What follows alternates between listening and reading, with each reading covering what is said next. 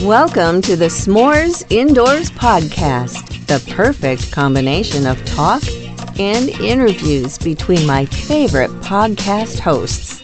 Now, please sit back, relax, and welcome your host, Corey.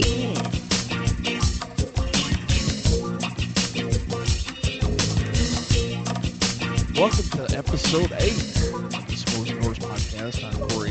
host, and uh, joined once again by Jonathan. Jonathan, what's going What's what is going on, everybody? Not much. We had a fun. We're recording this on uh, a Sunday. We had a fun live stream last night that got a little weird at the end. Yeah. But so anybody that wants to check that out, make sure you go to the YouTube channel.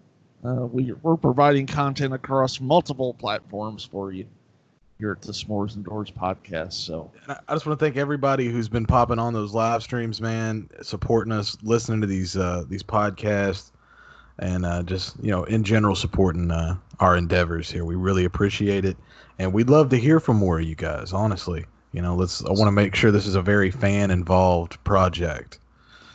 yes, we um, we're going to try to do those live streams. I think once a week, and um, hopefully, and um, have a chance to talk to the people watching the show. We've had a chance to talk to a few now, and it's been a fun time. Uh, this this whole process has been fun overall. You know, we've been at it since early May, and uh, I feel like we've grown a lot in terms of an audience in that short time. So it's been really cool to talk to you all through this process. So Absolutely. so let's get into some news. How about that? Let's uh there's a there's it was kind of hard to find some news, but there are, are some big stories coming out and um I'll start out with this one. This one is a little older. Um I think it dropped pretty much right after our last episode, but AMC Theaters and Universal had a little uh little disagreement in the past not too long ago universal uh, uh, of course put out trolls world tour and uh, amc wasn't too happy about it talking about um, you know it kind of causing the end of their uh, could cause the end of their um, partnership with universal if, if they continue to put out streaming. But they came to a deal which has in turn made the other theater chains uh, pretty pissed off. And the new AMC Universal deal is that uh, Universal will uh, run films for three weekends in cinemas or about 17 days, and then they can move any title they want to. I think it's their choice to streaming, which uh, AMC will get a cut of that streaming uh, money as well. And uh, so obviously the other chains are not too happy about that. Um, it's a it's a thing that I don't think think for Universal it's not workable because they're not going to want to lose that money from those other chains as well. So, what's your thoughts on a deal like this? They had to do something, right? Like they Yeah. both need each other. I mean, you can't show a movie to you, you can't have a theater without movies to show, and you can't release movies theatrically without theaters to show them. And AMC is the largest chain in the world, I believe. Uh, I don't know if it's just the United States, but the world. So something had to happen there. I do think it's extremely unfair to the mom and pop theaters that are still kind of running. They're still they're still scattered all over the U.S. and uh, that's going to do that's going to really hurt them. They're not getting a cut of the streaming, which I, I don't think they should, and I don't think that AMC should personally. Um, I mean, possibly. I, I actually, until you mentioned that, I didn't know they were getting a cut of the streaming. I thought I didn't really read into it, but I figured it would have been a larger share of profits um, per for opening weekend and, and things like that. Because the way I understand it is, the longer a movie plays in a theater, the percentages and margins go up for the theater. The older the movie is, they get almost nothing opening weekend, things like that. That's the way I thought it would have been worked, but getting a cut of streaming just seems a little bit strange. Yeah, uh, and you know you were talking about the mom and pops. They they essentially, you know, they have no choice but to go along with this if they want to make anything. Um, you know, those groups like Regal, they can maybe fight it a little more, but you know the mom and pops really don't have a choice. They have to kind of suffer through this thing. So No, and I guess in the scheme of it, like you know, the only theater I have is a Malco here, and I mean that's tiny in comparison. You know, I mean they may have you know t- 15, 20 theaters in the United States, but that's nothing. Yeah.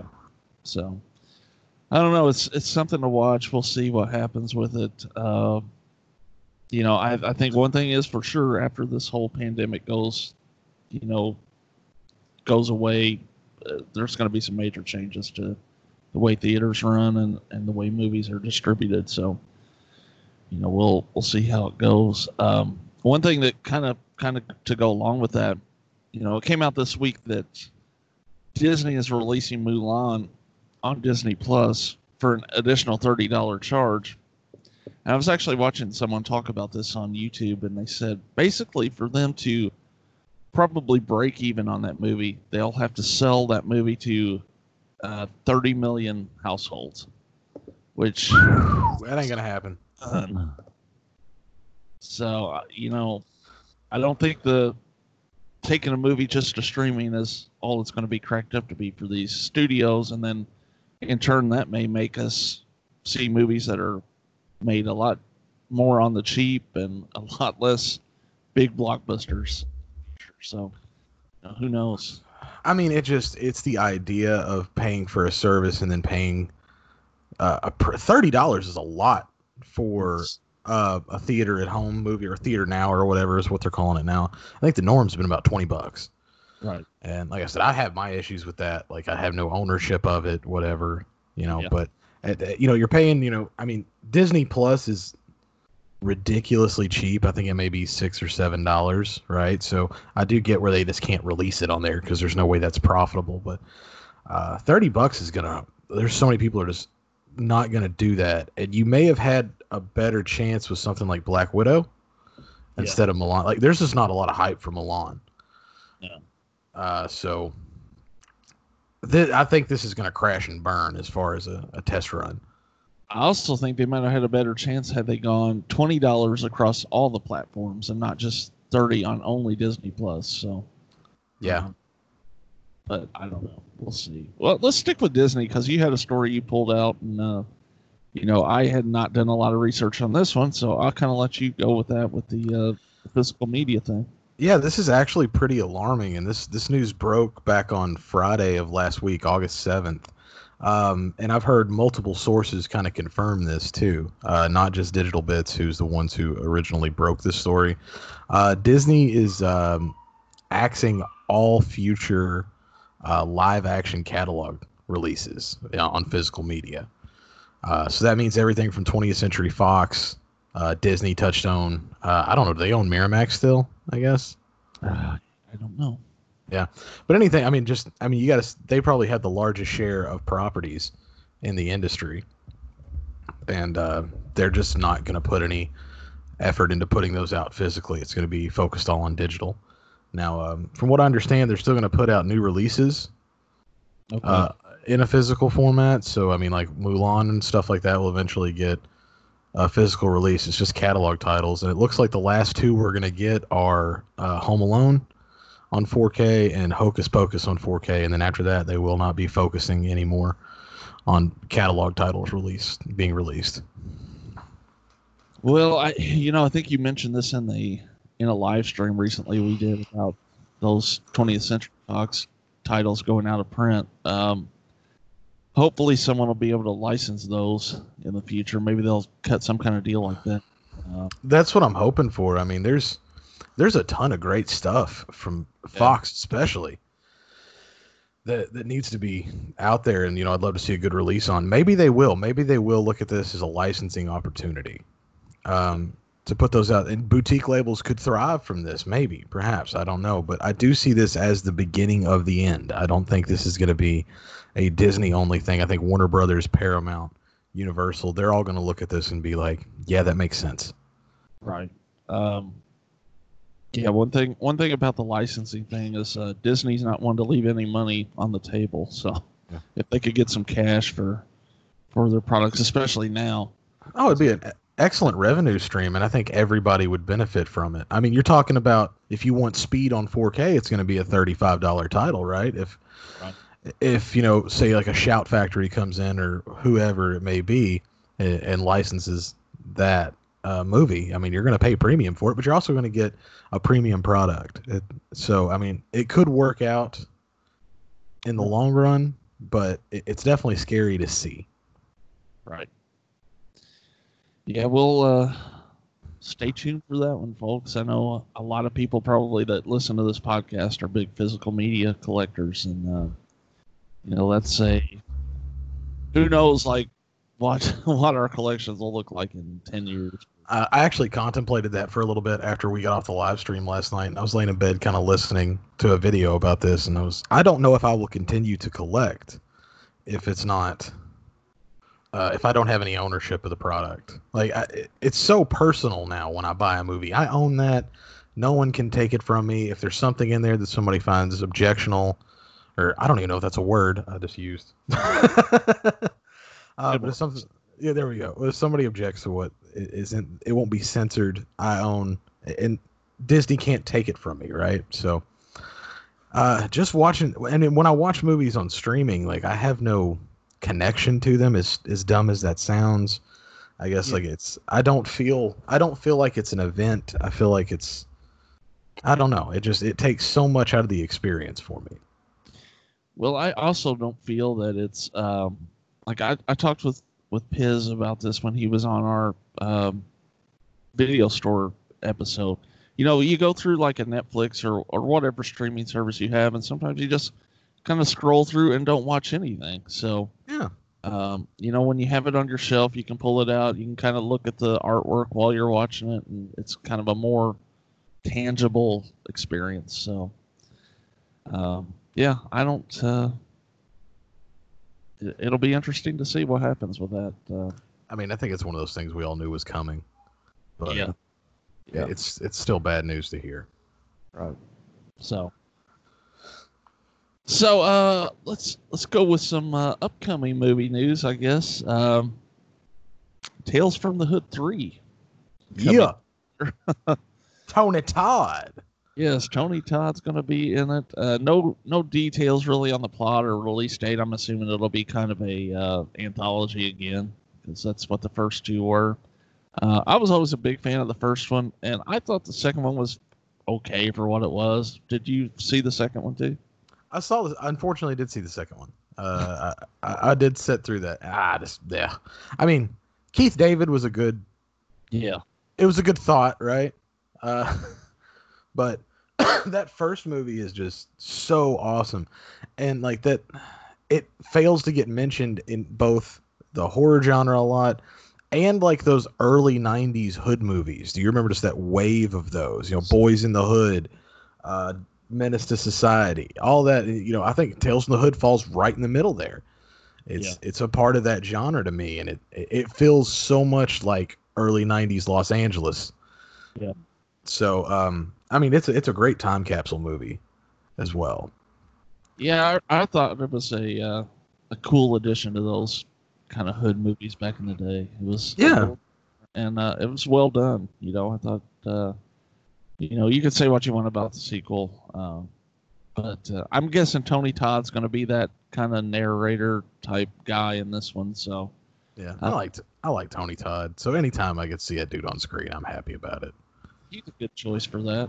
Um, yeah for sure watching for that one. I'm sure that'll probably be a uh, that's vod for sure So, uh, so we talked about like the bad part of uh, physical media, but there's actually some big releases coming out. Kind of mentioned those. I'm gonna go out of order here. Um, Evil Dead and Evil Dead 2 are getting a 4K Steelbook from Best Buy, Best Buy exclusive. Uh, that'll be coming out September 29th. Also, the same day, uh, John Carpenter's Halloween will get a Steelbook as well. So, that thing is gorgeous have you seen it Yes, I did. It's got uh, some very nice artwork. Uh, do you have those on 4K? I have all of those on 4K. So, I mean, Halloween I'll double dip for, because I just I have a problem with Halloween. I have I that that and Evil Dead 2 honestly are my most owned movies like across all formats. So that oh man, that that steelbook for Halloween in the white with Jamie Lee Curtis on the back and Michael on the front, it's just it's gorgeous and I think that's going to be a collector's item at some point. You know, it's kind of interesting. You you brought that up. Is Halloween and the Evil Dead movies may be the most released horror movies of all time. Like An- Anchor Bay, man. That's why. right, so so yeah, those will be uh, September 29th. Uh, are they both Best Buy exclusives? I know They the are. Okay. And there's there's also uh I don't know if it's in your notes there. There's also a Nightmare on Elm Street um Blu-ray, Oh. not a 4K, uh, but a um, uh, Blu-ray exclusive steelbook coming out that I will be skipping. So Yeah. Um, so yeah, check those out when they come out uh, for sure. Also, uh, I don't know if you're a fan of this series. Were you a fan of the Resident Evil series? no, uh, are you? Not really, but I know there are fans of that series. Um, but the the Resident Evil saga is getting a massive box set from Sony uh, November third. It's going to be a 4K Ultra HD collection. Um, also, there, it will include an extended cut of Resident Evil Apocalypse, uh, which was, I guess, only released in Germany in the past. So, um, and some uh, pretty good special features from what I saw on that. So, if you're a fan of that series, um, that might be the addition to buy November 3rd. So, yeah. I, I, I think I watched the first one, and that was as far as I got. So, uh, well, Shudder is announcing that uh, the TV series Cursed Films will be back for a second season next year, um, exploring the tales of alleged horror movie curses. Uh, the first season featured uh, episodes on The Omen, Poltergeist, The Exorcist, The Crow, and Twilight Zone the movie. I watched all those. The Crow, I think, was the best episode of that. Pretty emotional from the people that worked on the film. Um, but uh, did you check that show out?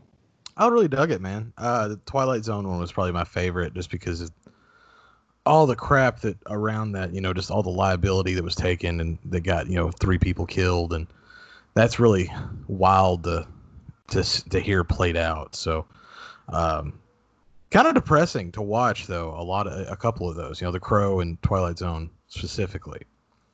Yeah, the the uh, well, Poltergeist one was pretty depressing too about the Yeah. girls, and um, you know, obviously, uh, there was no curse. No, I mean, but it just feels that way, right? Like, you can understand when something like that happens why people get that mindset that you know what was the deal with this you know movie and, Yeah. and why are these girls dying at a young age and you know but uh, one girl was murdered by her boyfriend i believe and of course, of course the younger girl had the uh, health issues so um, unfortunate but uh, I, I am interested to see what movies they might pull out for the next season i'm not sure Me too, what- man. I, I feel like they hit on all the big ones, right? So I really don't know what's left. But hopefully it'll be uh, a good follow-up season for the first one. Uh, so we'll stay tuned for next year. We're gonna need some content for next year. man, Shudder's knocking it out of the park. By the way, I hope that that I hope AMC's making money on Shudder because I'd hate to see it get shut down. Yeah, I'll say that um, it's what what is it? Five bucks a month. I think It's it's nine or I think it's like nine or ten bucks. I don't know. I have it, maybe eight. they get a lot of good stuff on there though, so it's it's well. They do. Like I said, I really hope that they're making money on it because like I don't want to see Joe Bob go away again. No, no, that's been good to have him back. And uh, um, Speaking of Joe Bob, uh, a guy we know mutually, uh, PJ, got to have lunch with Joe Bob Briggs like, a couple weeks ago. wow, Yeah, I was like, I am. I've never been more jealous of a human being in my entire life. That's funny. That's cool though. That did. That would have been awesome. Um, and of course, I have to always throw a death in here because that's just what I do. Yeah. Uh, Wilford Brimley, you know the uh, Diabetes. yes, That's what he was known for mainly. Yeah. but uh, of course, he was in the fall, uh, the thing by John Mhm. Carpenter. Uh, played a huge role in that movie, and uh, done a lot of stuff through the years. Uh, one movie I always loved is The Firm. I don't know if you saw that with Tom Cruise. That is a good movie. Uh, it's a great thriller. But uh, he was uh, 83, or let's see, 85. I'm sorry, and uh, fought some uh, kidney issues in recent years. So probably from the diabetes. Uh, but who knows? Uh, the the craziest thing I saw after his death is I didn't even think about him in Cocoon, but he was like mid 40s when he was in Cocoon playing playing a nursing home resident. So that dude just, just looked old since he was born. I'm pretty sure he was born with that mustache. Yes. So my final story, somewhat political, but when you talk about Donald Trump, you got to talk entertainment too. I saw this story and I just had to add it. And this is from a report from the New York New York Times. So take it for what you will, fake news or whatever you want to call it. But it, it has been confirmed by the by the uh, governor in question, who is a pretty strong Republican. Apparently, the White House reached out to the South Dakota governor about adding Donald Trump to Mount Rushmore. So uh, she thought he was joking about it when they talked, and uh, she said she said that she laughed, but uh, he wasn't laughing. So uh, could we get Donald Trump added to Mount Rushmore? Wow, that's that's the most Trump thing I've ever heard. Apparently, But it's, his dream to be added to Mount Rushmore. So, good for. See, I thought he would have wanted the one dollar bill or something. well, you know, that's next. Yeah, global pandemic going on right now. You know, millions without jobs, people dying. But Donald Trump's like, I need to be on the mountain. Put me on the rock. Next, uh, he can't get with that one. He's going to go to what's the one with the uh, the Native American? That's really, that's very similar. Like he's going to try to get on that one. Stone Mountain. Yeah, uh, just put me up there. It's fine. So anyway, I thought that was kind of a funny. I laughed when I read that headline, and uh, so yeah. but anyway, that's the news. Um, a few big stories to keep an eye on. They're kind of developing, so we'll see where they go with the theaters and with physical media. Um, one thing about physical media going away is I'll save a lot of money. So uh, that's for sure. Yeah, but you'll have to have 83 different streaming services. That's true. So or I'll just hit the torrents hard. Uh, allegedly, allegedly. Um, someone them. Um, so we're going to talk today. Today's our topic is uh, best picture winners. Wanted to get away from horror a little bit, kind of change it up because we want to try to do more than just horror, and we've done pretty much seven straight episodes of horror. so uh, there might be a little horror in here, though. If there are some some uh, best picture nominees and winners that are from the horror genre in the past. Not a whole lot, but a few. So we are going to uh, get into that conversation right now. And what we are going to start out with is kind of our favorite um, best picture winners over the years. And uh, we'll start there. We'll also talk a little bit about uh, maybe movies that should have won or, or when they made the wrong choice of the Academy. So, um, do you have a, uh, you want to kick it off with one of your favorites that did win in the past? Yeah, um, I'd say my I- I- and when we were discussing doing this topic, you know, the biggest thing was I feel like they got it. They, the Academy gets it wrong so often. Right. Um, so when they do get it right, I mean, it is nice to see. And uh, I guess like Silence of the Lambs sticks out to me is like the clear best picture of 1991. Uh, and it didn't look like it had a whole lot of competition either. So I'm sure it pained the Academy to give a somewhat considered a horror movie uh, best picture. So, um, I- and I think if there would have been anything close to its level, they would have given it to to that instead. But uh, I think that's one time they really got that right. That movie is an, an absolute classic. I'll kick mine off with uh, the movie of the year of my birth. the that won that year, uh, Rocky. I actually Um, had. which, Go ahead. Sorry. which is, I mean, it could be questionable because you have Taxi Driver that year, That uh, All the President's Men, Network. Those movies are pretty heralded too, but um, you know, Rocky's a classic as well. So uh, that's uh, definitely one of my favorites. One I had marked there. So that was one I had marked for one that I had an issue with. uh, I mean, Rocky's a great movie. It's just Taxi Driver came out that year, yeah, uh, and that's really its only flaw. I guess if you if you took Taxi Driver out of the equation, like Rocky's the clear winner. Yeah.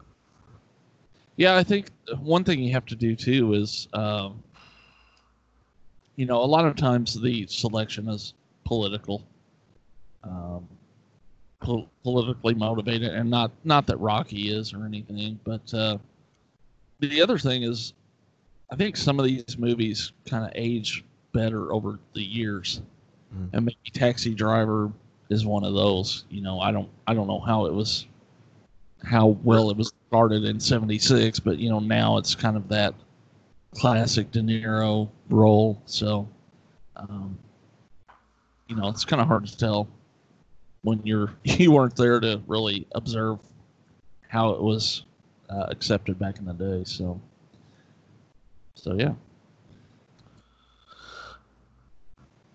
So I guess for my second pick, I'm gonna come way, way newer. Um, but it seems like, and I don't know if you noticed this in your research, but around 2009, the amount of nominees jumped uh, quite a bit. Like I think there's one, two, three, four, five, six, seven, eight, nine. There's 10 nominees now for Best Picture when there used to be like five or so. yeah what i was gonna i was actually gonna mention that because back when the oscars were kind of in their infancy they were doing 10 so i think that's kind of a return to like the the original origins so Yeah. And I mean, I'm fine with that, but I think the last time they actually picked correctly, in my opinion, was 2017 with The Shape of Water. okay I love that movie. It is so strange, uh, but it's it's beautifully shot. the The movie is fantastic. The acting is on point. The creature effects are amazing. Like it was it was everything I could ask for from a movie that year, and it didn't have a whole lot of competition. Um, I'd say the biggest thing it had to contend with was Three Billboards Outside of Ebbing, Missouri, which was also a great film. I was actually going to mention that. I had that marked in my notes that uh, that was my favorite movie that year. So, uh, that is that is a fantastic movie. So yes. So I'm I'm not saying that they made the wrong choice, but uh, that was actually my. So, um, but yeah, yeah. Um, I I do like that they are they're doing the ten movies a year now. Um, it gives more more movies a chance to be recognized, and maybe more people go out and seek them out after the fact. You know, uh, which is a good thing. So, um, I want to jump to 2019. You know, the last the last Oscars we had, obviously, uh, Parasite won, which I think is maybe the right choice. That movie is almost like four genres of movie in one. Um, did you see Parasite? I haven't seen it yet. No. It's it's almost like dark comedy, horror, thriller. It's it's kind of all wrapped into one. It's it's definitely a good watch. Um, but you know, we had like I know you're like me. You're a big fan of Once Upon a Time in Hollywood last year as well. I think just in a, when it comes to even just like set design and things like that, that movie is is amazing. So, um, yeah. Um, No, absolutely, man. Once Upon a Time in Hollywood was it was such an epic movie and it was it was the largest movie of that year to me. Like the biggest undertaking for a filmmaker was Once Upon a Time in Hollywood. And I'm glad it did get some recognition like Brad Pitt got his first Oscar off of it, which he did fantastic in. DiCaprio's always good. You, you can't you can't really you can't I can't find a negative thing to say about Once Upon a Time in Hollywood other than I, I know a lot of people didn't like it because they felt like it had no plot.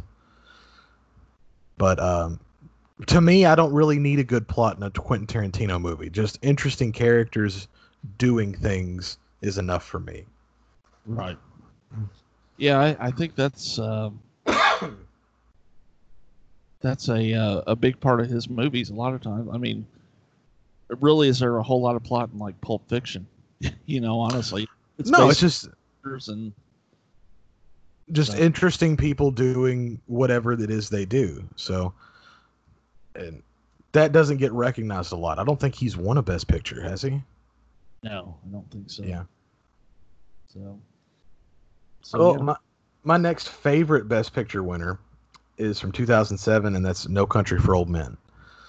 Yep. And that was my that was my favorite film of that year, and I was almost certain that There Will Be Blood would have beaten it at the time, but it didn't. There Will Be Blood is fine or whatever, but it's kind of boring. Yeah. But it was it was the big Oscar darling that year. You know, I'm I'm sad to say that I've never watched No Country for Old Men. So really, oh man, it is so good. You better yeah. get it before it goes out of print because it's Miramax owned. So do that. So all right, I'm gonna jump way back. I've always been a fan of this, uh, the movie and and the other productions of it. The 1961 West Side Story. Um, oh, the favorite. Yeah. So uh, kind of try. I'm trying to get the old ones out of the way here, so we can jump to jump to the movies we've seen most of. Uh, but that one was always a favorite, and uh, I actually throw this out too. I was kind of going through the research, and um, we, you know, we talked about when they got it wrong. This is this is one that jumped out to me like a sore thumb. 1941. How Green Was My Valley was the Oscar winner for Best Picture in that same year, you had Citizen Kane. Citizen Kane. Just those two stand out as like a sore thumb in that year. So, uh, how how much do you really like those movies from the 30s and the 40s? By the way, I'm a big fan of Citizen Kane, and I think part of it is because of my profession. You know, it's all yeah. about the paper industry and um, so I think that I'm kind of skewed because of that. But uh, I, I watched uh, like I watched some uh, film noir movies like in the past couple of years from the 30s and 40s, and I they're just not something I can really get into. So it has to be really a good story for me to really get into it. I think. So like, yeah, acting was just so weird back then, man. Everybody sounded like those uh, radio announcers or whatever. You know what I mean? Like the, everybody was. It didn't feel real, and all. I almost cannot tell actors from the actors and actresses from that time apart, because yep. especially the way they speak. You know, yeah, see, and they talk really fast, and it it just. I, I can't get into it. I feel like it wasn't until serious, like honestly, like the '60s, that cinema that we know now became a thing. Yeah, it's um to me, one thing about Citizen Kane is, you know, that was 1941. Obviously, it was probably made late 30s. Uh, that's a damn ambitious film for for that time period. So it is, and I think that's why it's touted as the greatest film of all time, right? Like, it's obviously not the most entertaining film of all time. I mean, hell, there's 12 Friday the 13th that are way more exciting than Citizen Kane is, right? But um, I mean, all the stuff it did, all its magic and editing, the way it was shot, like it was it was a very ambitious movie, and it did change the culture of movie making. Yeah, and those are I mean, those are the the movies that you can say what you want about kind of the shitty movies now, but that was the those are the films that built the industry that we have today. So Oh, absolutely. yeah, I, think, I mean, film was in its. Go ahead if those chances weren't taken, you know, we wouldn't have what we have now. So, um, yeah, go ahead though. I was, I was about to say, I mean, film was just in its infancy. Nobody knew where it was going. Nobody knew. Nobody there was nobody had their own style really. There wasn't. Everyone was just kind of figuring out together, and everyone who was alive and making movies at that time probably predated film. Honestly, I mean, like, or at least close to. So that would be that's an odd time. It's kind of like I guess you could say how YouTube, you know, it popped up in 2005 and it's kind of just now getting its footing like there's a as a median. It's All right. Did you have a uh, another favorite? Um, another favorite. Yes, 2006 when Martin Scorsese finally got his Oscar for The Departed. I think there was no question there that The Departed was the best picture of 2006. It had zero competition. Uh, it was up against Babel, Letters to Iwo Jima, Little Miss Sunshine, and The Queen. So, Yeah, The Departed is really the only movie people talk about anymore from those. Um, I know Little Miss Sunshine was big for a while, and, and The Queen, but uh, uh, The Departed was definitely, um, you know, the one that people still talk about. it, it's definitely one of Scorsese's best films. I mean, it's, I mean, front to back, that movie is is entertaining. One thing they do do typically, unless a movie is just stand out, is like that year, The Departed wins Best Picture. Well, you know, Helen Mirren did win Best Actress for The Queen, and they kind of, you know, share the love a little bit with the Mm. the hardware. Uh, so that's a good thing, I guess. Um, Yeah. Um, are there any more you think that they got wrong? yeah, I'll throw this one out there, and I, I'm not sure they they got this wrong, but 1994 Pulp Fiction was nominated. Yeah. But Forrest Gump won, and Forrest Gump, I love that movie. Um, you know, The Shawshank Redemption was that year as well. Um, pretty good company there for for that year. Uh, but That- what were your thoughts on that year? I actually have that one highlighted here. I mean, I love Forrest Gump, but I mean, I like Pulp Fiction better. If I voted, it would have been Pulp Fiction. Obviously, I can't. I can make an argument for Forrest Gump and the Shawshank Shawshank Redemption as well. So that was just a tough year to go for Best Picture. Um, Yeah. you, you had three movies there that I don't think anybody could argue with winning. You know, I'll make the argument almost that people talk about The Shawshank Redemption more still than Forrest Gump.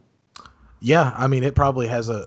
It probably has more of a. Um, has more of a following for sure. I mean, I probably like Forrest Gump. I think it's more entertaining than, than the Shawshank Redemption was. Uh, it's a movie. Shawshank is a movie that everyone. Shawshank, good God, is a is a movie that everyone needs to see, and it's beautifully done, and it's a great story. Forrest Gump is just so quotable, you know. It, and maybe I'm not the best person to tell you what Best Picture should be, but like when I think about movies I enjoy and just put a smile on my face, like Forrest Gump is up there. Yeah. Yeah, and it was like those uh, special effects were cutting edge with him meeting like Kennedy and, and things like that. It was Those are- great. So, Did yeah. you uh, did you uh did you ever read the the sequel novel that came from that? No, I didn't, but uh, I kind of want to. I'd like to find. We were talking on the live stream about audiobooks. I'd like to find an audiobook. Yeah. It sounds extremely fun. Like it said that uh I think in the book like like the Forrest Gump movie exists and and, and like Forrest goes to the Academy Awards and everything. Like I think that that would be great. Like Forrest Gump is like it's like artsy Ernest. Like I think you could have made a, a series of films with Forrest Gump like they did with Ernest. Get John Cena to play Forrest Gump now. I'm down with it. Forrest Gump got buff. Shit. All right, let's see. Um, I'm gonna. I've got two years in a row here that uh, are kind of favorites. Of course, I've talked about this on the show before. 1992, Unforgiven, uh, won Best Picture. Uh, a Few Good Men was in that year, so that those are probably the top two from that year. Oh, what about Wow. Scent of a Woman, yeah. Scent of a woman, man. everyone used to do that impression and uh like no one talks about that movie anymore really or that impression And it's sad because it's the most fun impression to do. yeah Wow. everyone can do it and then the next year uh, schindler's list is a big movie that i don't i won't say i enjoy it uh but it's an important film It's and an- uh, yeah, it's a very important film. and kind of a little side note little interesting bit of trivia i've been to a lot of places where that was filmed so Really? Uh, yes, I've been to Poland twice, and Uh, been to a lot of the places, the con- concentration camp where that was shot, and uh, I'm sure that was the depressing trip. That I was like, uh, I think I was 21 when I went there, and talk about like dwelling on something that will like grow you up really quick. To stand like right there and think about, you know, if I was standing here 50 years ago, I'd be fucked. So, Yeah. so yeah, but uh, I think it's a, you know, say what you want about Spielberg. Um, to me, that's his masterpiece and what he should probably be remembered for most anything. So Clear winner that year, also. Like, it was no competition. yeah, I mean, what was going to beat it? The Fugitive? I don't think so. I like that movie, but Yeah, I, I like The Fugitive, but, like, as far as cultural and historical importance, Schindler's List deserved it. so I got a few more, but uh, do you have any more you want to go through? My biggest robbery and the one that pisses me off the most is the year of my birth, 1990. Dances with Wolves wins Best Picture over Goodfellas. Oh wow. So Yeah. I mean, I, I guess Dances with Wolves is okay, but it's no Goodfellas. That's another movie that like nobody talks about anymore is Dances with Wolves. So And I mean, other than that, there was really no competition. You had Awakenings, Ghost, which I'm shocked that Ghost was in that conversation. The Godfather Part Three, which was probably nominated just because of the first two Godfathers. Sure. Because I mean, it's it's uh, it's the clear lesser sequel, and I mean, Goodfellas has- has the most staying power. I'm gonna Big- go. I'll go ahead. Oh no, I'm good. I'm good. I'm gonna go with another favorite. Um I went and see went to see this movie while my before she was my wife. Um, while she was going to see a 98 Degrees concert. Mhm. Uh, but 1999 American Beauty. Uh, Great movie. I was a big fan of that movie, and I like The Green Mile. That was in that year as well. Um, Sixth Sense was in that year, but American Beauty stands out as a movie that will kind of stand the test of time.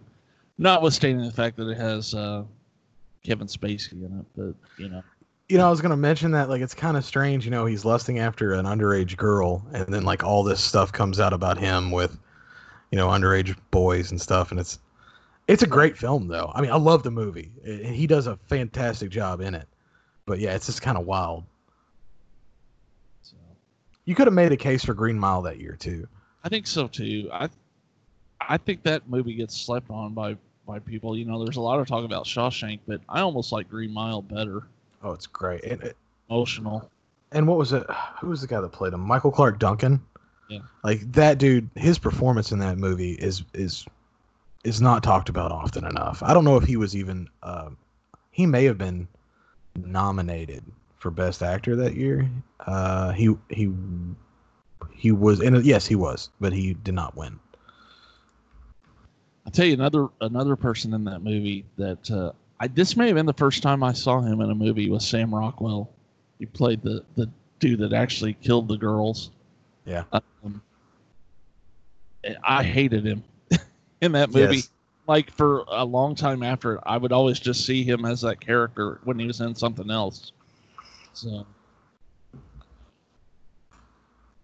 it was it was hard for me to see him play a role where he was like a normal, like friendly. Person.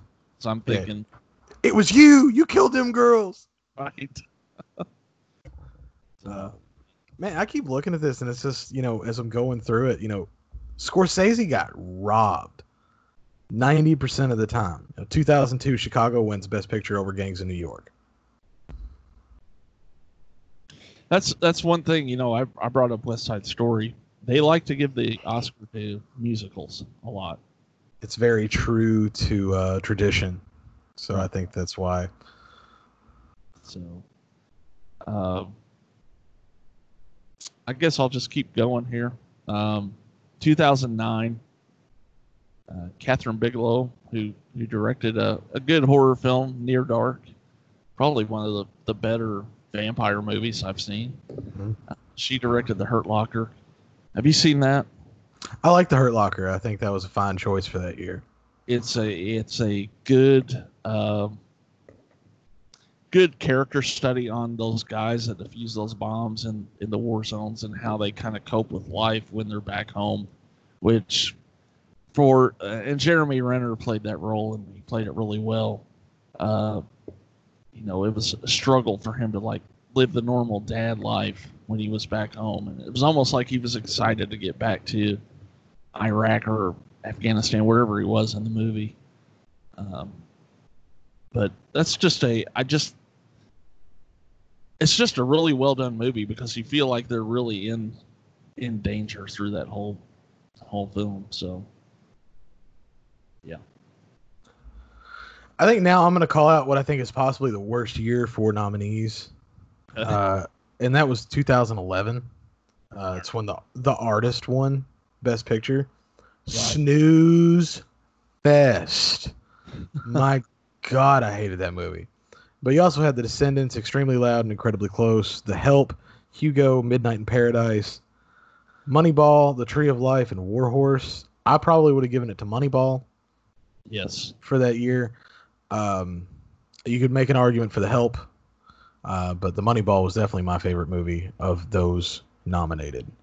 I agree with Moneyball. Uh, I actually like The Descendants as well. Um, that's a pretty good movie if you haven't seen it. George Clooney's in that. Uh, but the artist, the artist won because it was a silent film. I mean, it, it was a kind of a gimmick thing, and that's why it won. So, Yeah. Um, but the next year, a movie uh, produced by George Clooney did win, which was Argo. Is another another another movie I really love. Uh, had a lot more competition than the year before. Yes. You've got like um, Lincoln in there, which you know, um, I thought that was an amazing portrayal by Daniel Day Lewis. I mean, he looked like Lincoln. So, Yeah. uh, but you had Django Unchained as well, which I love. It's one of my favorite Tarantino movies.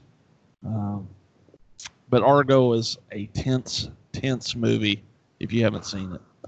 I do love Argo, and uh, that was a nice surprise for Argo to win. Again, I would have went with Django Unchained. That was my favorite of the nominated, but Argo was fantastic, and I thought Argo probably had the least chance of winning.